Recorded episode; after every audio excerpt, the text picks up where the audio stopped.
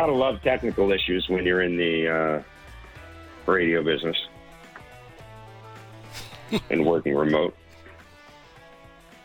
Unbelievable. It's never easy, is it? It isn't. It isn't. You think your job's hard? All, all you all you got to do is win a World Series. Ross Atkins is general manager of the Toronto Blue Jays. How you doing, Ross? Hey, Jeff. Good. How about yourself? Thanks for, thanks for having me on. Yeah, thanks for your patience. We were uh, as we uh, deal with some some technical issues here at the uh, at the mothership. Um, you know, Kevin and I talked about this uh, going into the season. Um, the Jays were back in Toronto last year. Uh, came back after their their sort of pandemic road trip, and we saw the the impact that the the crowds had on on the Jays right away. And and you know we heard a lot from Jays players about how significant and how important the crowds were. And I'm just wondering now that we're kind of in what seems to be a regular, regular season. There seems to be a more normality here. Um, tell me a little bit about the reaction of the team to actually having being able to start their whole year in Toronto and you know having a proper opening day and, and, and going through all that. It just seems as if this team has been on a high from opening day onward.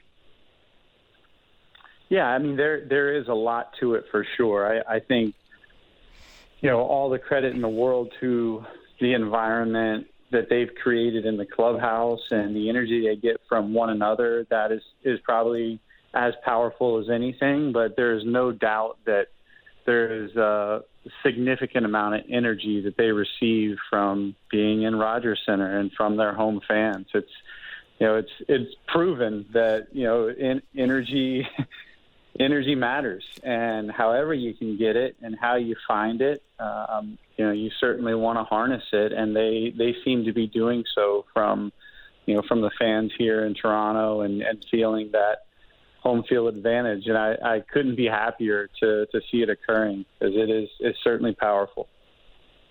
Speaking of energy, uh, Bo hit the big grand slam yesterday. Uh, you know, I, I, can relate to that. I, I, struggled a lot when, you know, you sort of get off the snide and get a big hit. It just sort of releases all of that, and now you can move on. But yeah, you know, he'd been struggling up until that point offensively. It was uh, whether it was chasing or you know his first couple at bats there, he got a, a, couple of good pitches to hit and he grounded out, and then he was chasing in his third at bat. Is there anything that you're seeing, Ross, from him offensively? And is there a different mindset early in the season when it comes to you know how much you want to help these guys when they're not you know doing things offensively especially early in the season that you kind of expect them to do you know, Kev, the only you know it's interesting, and and there's no no doubt that um, you know players are going to have different uh, you know times of performance where sometimes there's going to be the ebb and the flow, and I, I think what we always fall back on as we think about helping, supporting, or you know potentially talking about adjusting is what are their routines and how does their work look and that's never in question with Bo. And that gives you, as you know, in Charlie's shoes and my shoes, a great deal of peace and a great deal of confidence.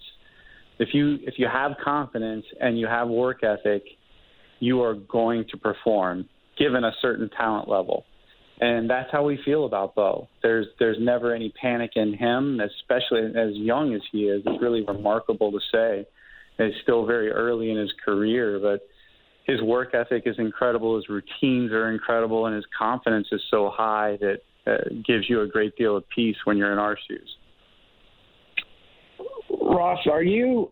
I'm not going to ask if you're surprised at what we've seen from Santiago Espinal, but I mean, here's a guy that seems to have, I think, in the minds of most people, settled the second base position. He's playing terrific defense. He's doing a lot of things at the plate. I mean, the bottom of the order is always seems to be a factor in, in games that you guys win, a factor offensively at least. What when you look at Santiago Espinal right now, what do you see? You know the same things you're seeing. I, I think the um, you know he's having really consistent at bats.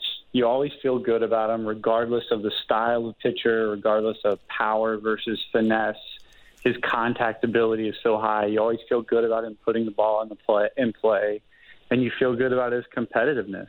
So he's not going to back down from any challenge. And then defensively, he has been. I mean, it, it doesn't take a, a veteran scout to see just how incredible he's been defensively. His ability to finish plays is remarkable. It seems like anything that he touches is an out, and he's touching a lot. You know, he's he's hmm. getting to so many different balls, and fortunately, he's been positioned pretty well. He seems like he's in the middle of a lot of defensive plays, and has been really, really consistent for us. Well, we always look, especially early in the season with good teams. You know, we're only 17 games in, so this conversation, this question I'm about to ask you may not be fair, but you tend to look at little things that, you know, maybe aren't going the way, you know, either you hadn't planned or, or the pitching coach hasn't planned.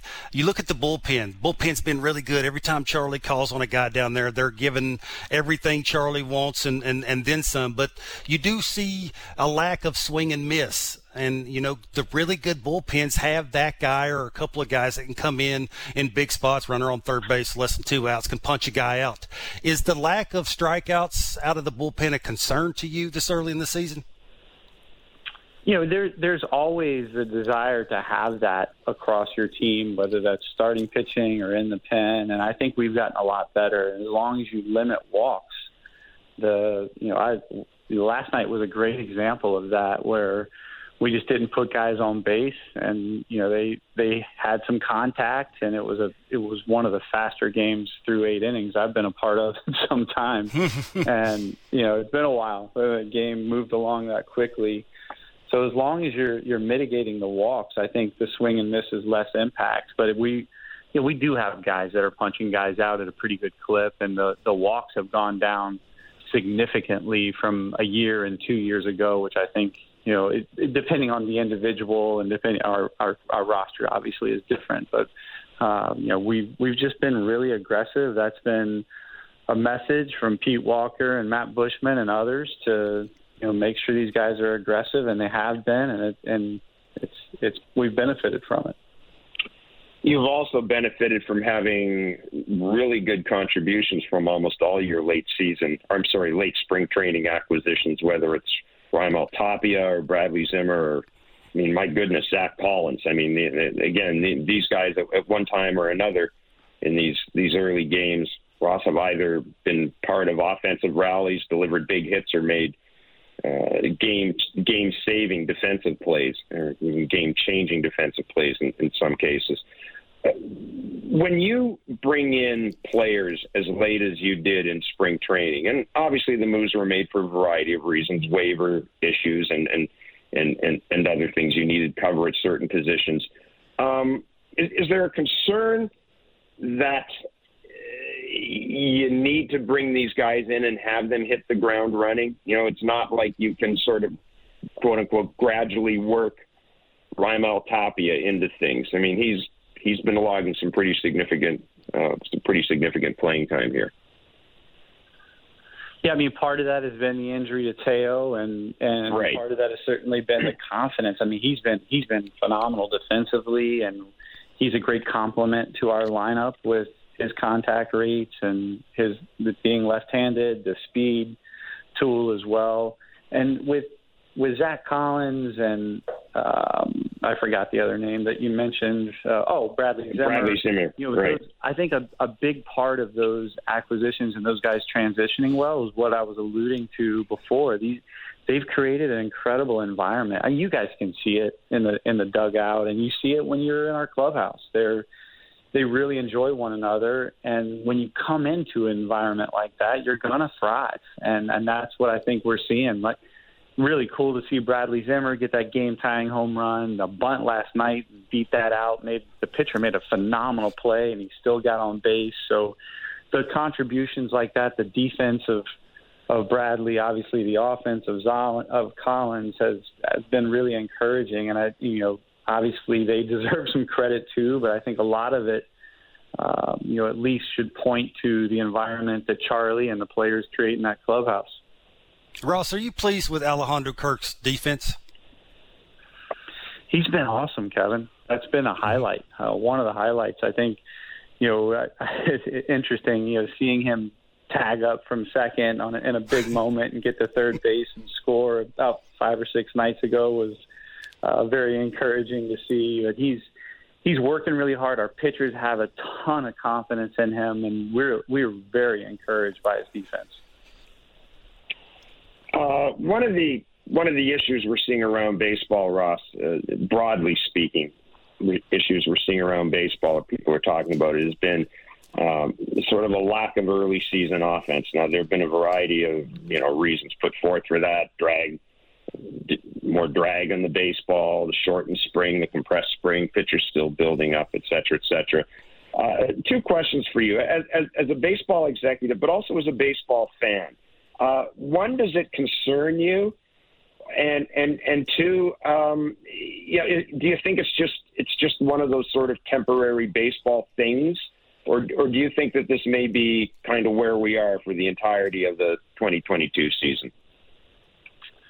Well, I mean, I, it's interesting to see. I I would rather have a little more information before I I answer that really directly because honestly, it, I I mean that's my answer. I I would like to have more information. I think you know the the humidors are are that have been implemented are are you know probably somewhat of a factor and again, I would still like to to have more information before I react to that. But it's uh, it seems to be a very exciting brand of baseball. I've enjoyed watching every night that I've watched and plugging in every morning to as many games as I can, or or at night after ours. And you know, there seems to be a lot of action in the game, and I, I, I you know, it's hard to comment specifically on what that means for the rest of the season.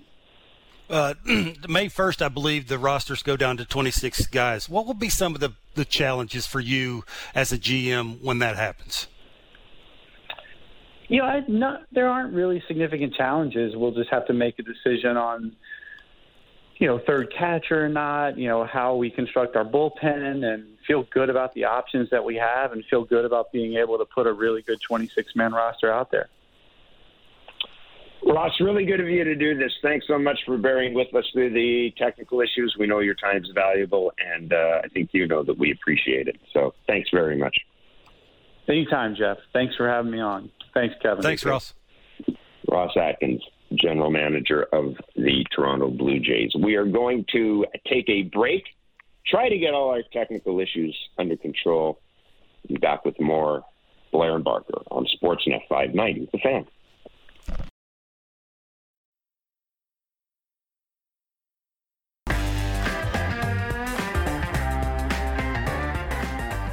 I want to thank Ross Atkins, the general manager of the Toronto Blue Jays, for joining us on Blair and Barker and uh, for putting up with some of the technical issues that uh, we are experiencing today. I trust that they will be cleared in time for Blue Jays talk tonight, uh, which will be immediately following the Jays Red Sox game, the second of four games between those two teams. 707 is the first pitch on Sportsnet 590 The Fan and on Sportsnet. Um, Kevin, just unpacking some of the stuff that Ross Atkins said before we get to Barker's back leg bits.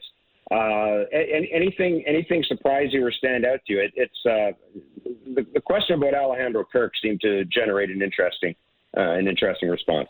Yeah, it sounds like to you know the, the the players will tell you what they think of certain guys, and I believe that everything that I've heard and the people that I've talked to and listened to Ross, the pitchers love throwing to him, and doesn't really matter what we think, right? It's the adjustments he's made. He's got a wider base. He looks a little more athletic. He's moving around a little bit better.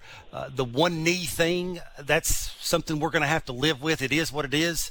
Uh, he's a decent game caller. He's getting much better at that. Alek Manoah loves throwing to him. That's one of the, the key guys. Berrios, you know, you, you look at guys behind the plate, Jeff, for me anyway, you can judge them on when a guy doesn't have his best stuff. How do you get through it? Now, obviously, there's guys in that in that dugout who are trying to help Alejandro Kirk get through some things.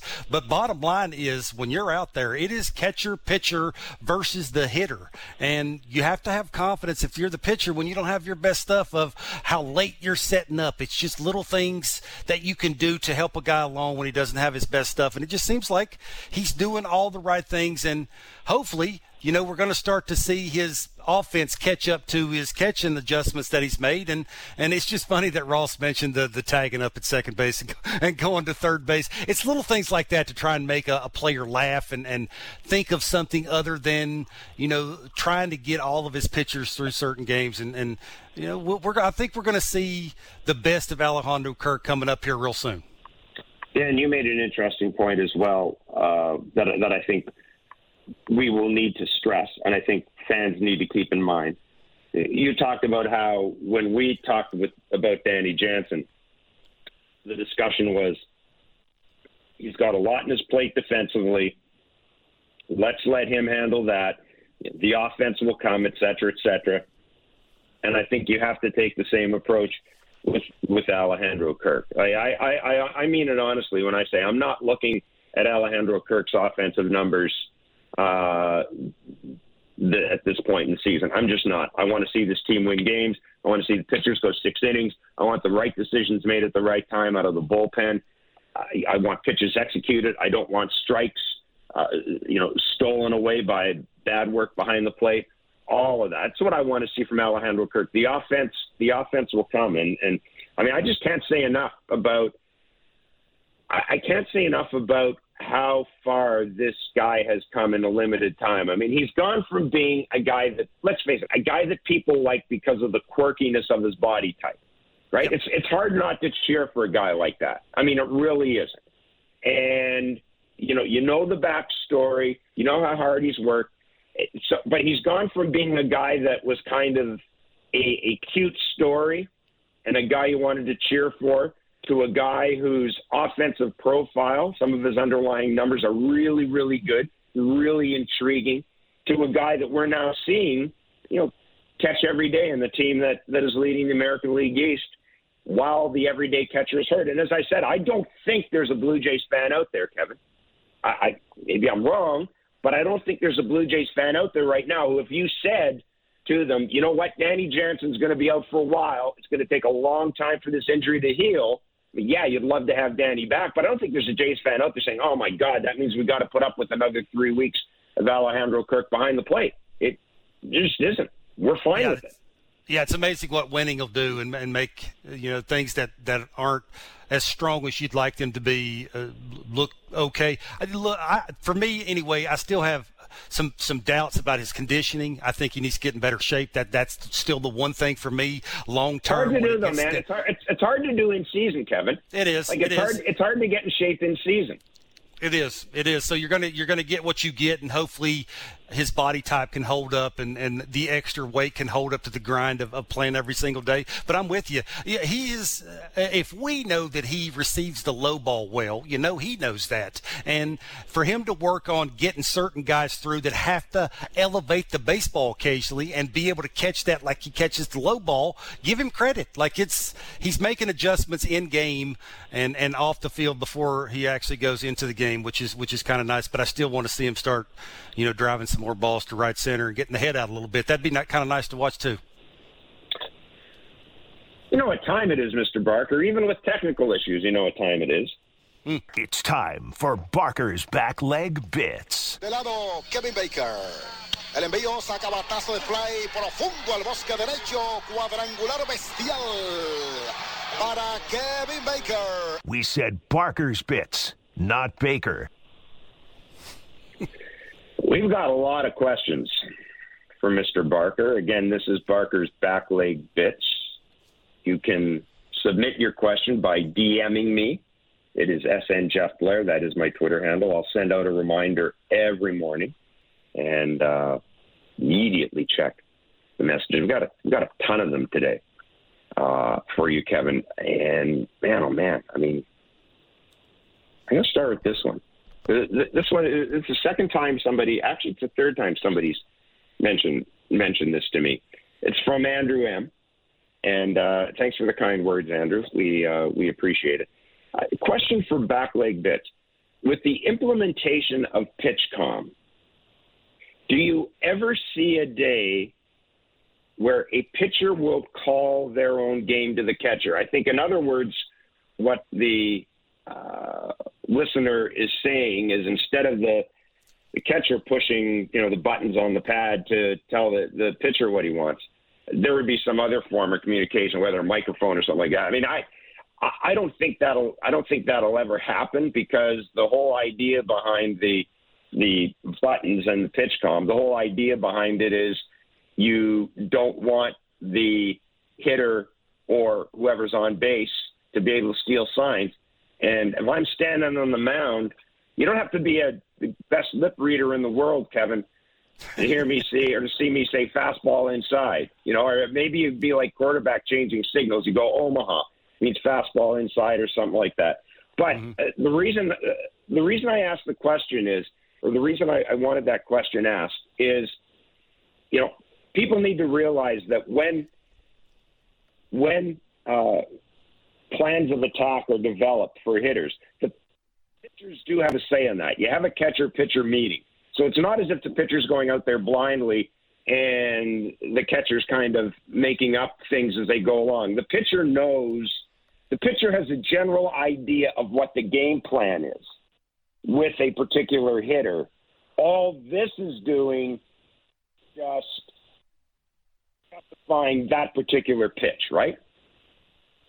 Yeah, so the long-winded answer, no, I don't see that happening. With with the, as worried as pitching coaches are, and, and organizations are worried about uh, tipping pitches and, and giving away sequencing and, and what they're trying to do on a mound, all the things that they've went to to try and hide that, uh, and substances. Remember, you you know, if I say a pitcher had something on their arm, if I'm a hitter, I don't want that. You know, you might be able to hide something to to you know, have scuff a baseball or something like that. I, I know there's a lot of umpires that would go out and check those kind of things. And a lot of pitchers need to be told what to do, quite frankly. I understand, like Matt Buschmann, if a, if a bullpen arm's coming out, he will tell you who's coming up. This guy likes that.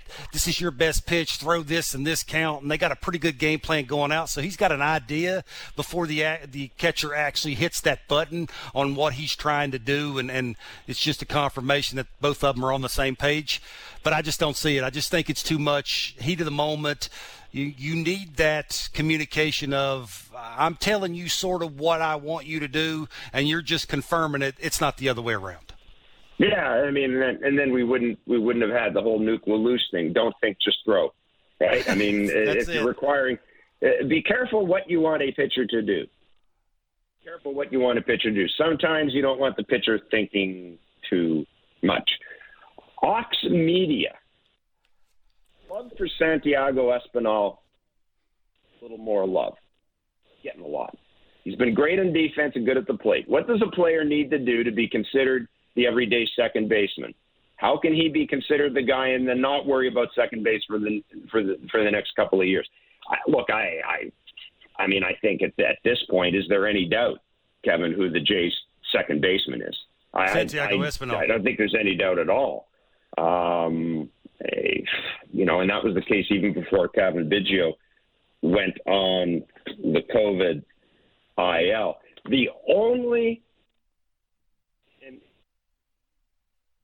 we're on the same page here, Kevin. The the only way the Santiago Espinal moved off second base is Jays, how much of a priority this is now for the organization, frankly. If the Jays decide that they need to add using the word balance because a good right-handed hitter can handle both left and right-handed pitching. But if they decide that they need a more impactful left-handed bat lineup in order to increase the likelihood of them having a platoon advantage late in the game. Like that's that's kind of the one position I can see that happening in. You're not touching first base clearly. You're not touching shortstop clearly. Third base is taken care of. Springer, Oscar, and Gurriel are going to be in the lineup every day. I mean, if I if I really need, if I really am dying to get an everyday left-handed bat in the lineup, if that is the thing that I'm focusing on, I guess second base would be the position I would look at. From what I've seen so far, you know, I, I'm I'm certainly it's it's not in my it's not tops in my priority list, Kevin. I think maybe I'd like another I'd like a little more swing and miss in the back end of the bullpen, or or or let's see what happens with Hyunjin Ryu. Maybe I need to add another arm there. I I'm quite fine with the position players the way they are now. Yeah, I, I, think if you got Ross in a in a room and really told him you have to tell the truth, he's going to tell you they need balance in the lineup to win the World Series. They need a a really good left-handed bat uh, to face to match up against some really good right-handed pitching because that's what you're going to get. You look at all Where the does that guy right play, Kevin? Where does I, that guy well, play? That that's a that's a tremendous question that I'm sure that Ross and, and all the khakis are trying to figure out when time comes and what you have to give up to get that person, whoever that person is. Uh, to, to sprinkle in that can give you some quality at bats. Look at the Braves last year. The Braves, for me anyway, had balance and was really hard to pitch to because their balance got hot at the right time. That's that's sort of what it is. And they were hard to match up against with an opposing manager. I still think that's the case. You can never have too many arms. Like, you know, if you brought in another swing and miss arm, that's probably not enough. You probably need another one. Like you can, you can never be satisfied. And I'm sure Ross would tell you that, you know, he, he wants as many of those as possible. But, yeah, Santiago Espinal for me has solidified the everyday job at second base. And, you know, if push comes to shove and I got to package uh, a pitcher, uh, Nate Pearson, with Cavan Biggio to get whatever I need, I'm going to do that. I think right now, Cavan Biggio, with his performance and, and where he's at as a defender, really is not a fit for this team right now. I know it's a small sample size and he's done everything possible to try and fix his woes at the plate and trying to level out his swing a little bit more. But right now, it's about performance. And if you got a guy that's performing better and you got a need, that's not you know warranted for with the, with the players that you have. You may want to think about trading it for. So for me, that's an easy one. Santiago Espinal is the everyday second baseman. Yeah, I, I think that I, I think when it comes to the whole lefty righty whole concept of balance, I've I've kind of changed my mind a bit in that I look at that Braves lineup, and it wasn't so much lefty righty switch hitting was they had different hitters, different strength, and regardless of whether they were hitting from the right side or the left side or switch hitters, they were hard to game plan because there was such a different variety of hitters. And and I think maybe maybe sometimes we get too up in the idea of we got to have lefty, righty, lefty, righty, lefty, righty, lefty, righty, righty, lefty, righty. Sometimes I think we get a little caught up in that. Look, I mean, I would love to have had Jose Ramirez here. I'd love to have a switch hitting uh, infielder. That I mean, that would answer, that would solve a lot of your questions. But my sense is, given what we know now about analytics, and given the way rosters are constructed, I think teams are looking a little differently than sim- than simply uh, simply righty and lefty. I think they're doing a deeper dive into profiles and swing paths and and and, and hot zones and, and, and things like that. But um, yeah, in terms of Santiago Espinal at second base, I, it's the same thing with Alejandro Kirk. Santiago Espinal is going to be my second baseman. I'm okay. I'm not sitting there pulling my hair out and saying, "My God, it's going to hurt me defensively." I know that. Well, he's he's a really good defender. So's Matt Chapman. They're sort of bookends to Bo Bichette when Bo Bichette's going through some woes defensively with the throws and the and the running throws and the accuracy and the arm strength. And it's just when Santiago Espinal is around the baseball, the ball goes in glove, the throw goes to Vladdy or wherever it needs to go almost 100% of the time. That's what I love about it. So we've got Kevin Gausman tonight, much as Jose Berrios he is facing the Red Sox for the second second time in five days, a second consecutive start against the same team. Do you expect him to change anything, Kevin, against the Red Sox? I don't think he. I don't think he he can really change a whole ton. It's uh, the split finger for me. The, what we've seen the last two starts is so good. He could tell you it's coming, and you're going to have a real tough time of doing something with it. The game planning against that pitch. How do you? Do you try and pull it? If you try and pull it, you're going to be out in front. You're going to make weak contact to the pull side. If you try and go the other way, you're either going to swing over it or you're going to pop it up when he's throwing it for strikes, he's getting ahead with it, and he can throw it with two strikes you know, don't don't overthink it. Make a team make adjustments to you, and I just don't think he's going to try and do that. He's got decent location with the fastball. He's he's, he's a, he was a little bit more unpredictable last time too. Sequencing of the fastball and the split finger were really good because he was throwing strikes with the split finger. If he can do that, don't reinvent the wheel. Go out there and do the exact same thing. Yeah, and I I, I like the uh, I like the the pace at at which he and Zack Collins work as well. You know, we've talked about uh, you know we talked about the uh, the catching situation, but I I really enjoyed the pace that he and Zack Collins had, and I think that's that's uh, that very much is part of Kevin Gausman's game as well, isn't it? You know, is uh, is, is you you want that? I guess rhythm's a better word than pace, correct? It, it is too. You, you, know, it's it's the it's because he has such a, a quick leg kick, getting it down and, and mostly the same spot all the time just adds the the different uh, the tunneling and having a tough time telling the difference. And the slider was a big pitch for him too last time. Mm-hmm. He, he had two different sliders, the one he could get ahead with, and the little harder one. Even though it is 82 miles an hour, he can manipulate that and make it break a little bit more with two strikes. He's given you a bunch of things to think about. That's why it's almost impossible to game plan against. Don't don't overthink it, man. Like just because that team has seen you back to back starts, until they make adjustments, until they square, start squaring you up, don't don't overthink it and don't go outside the box. Continue to do what you're doing. He throws strike one. He's going to have a good night tonight.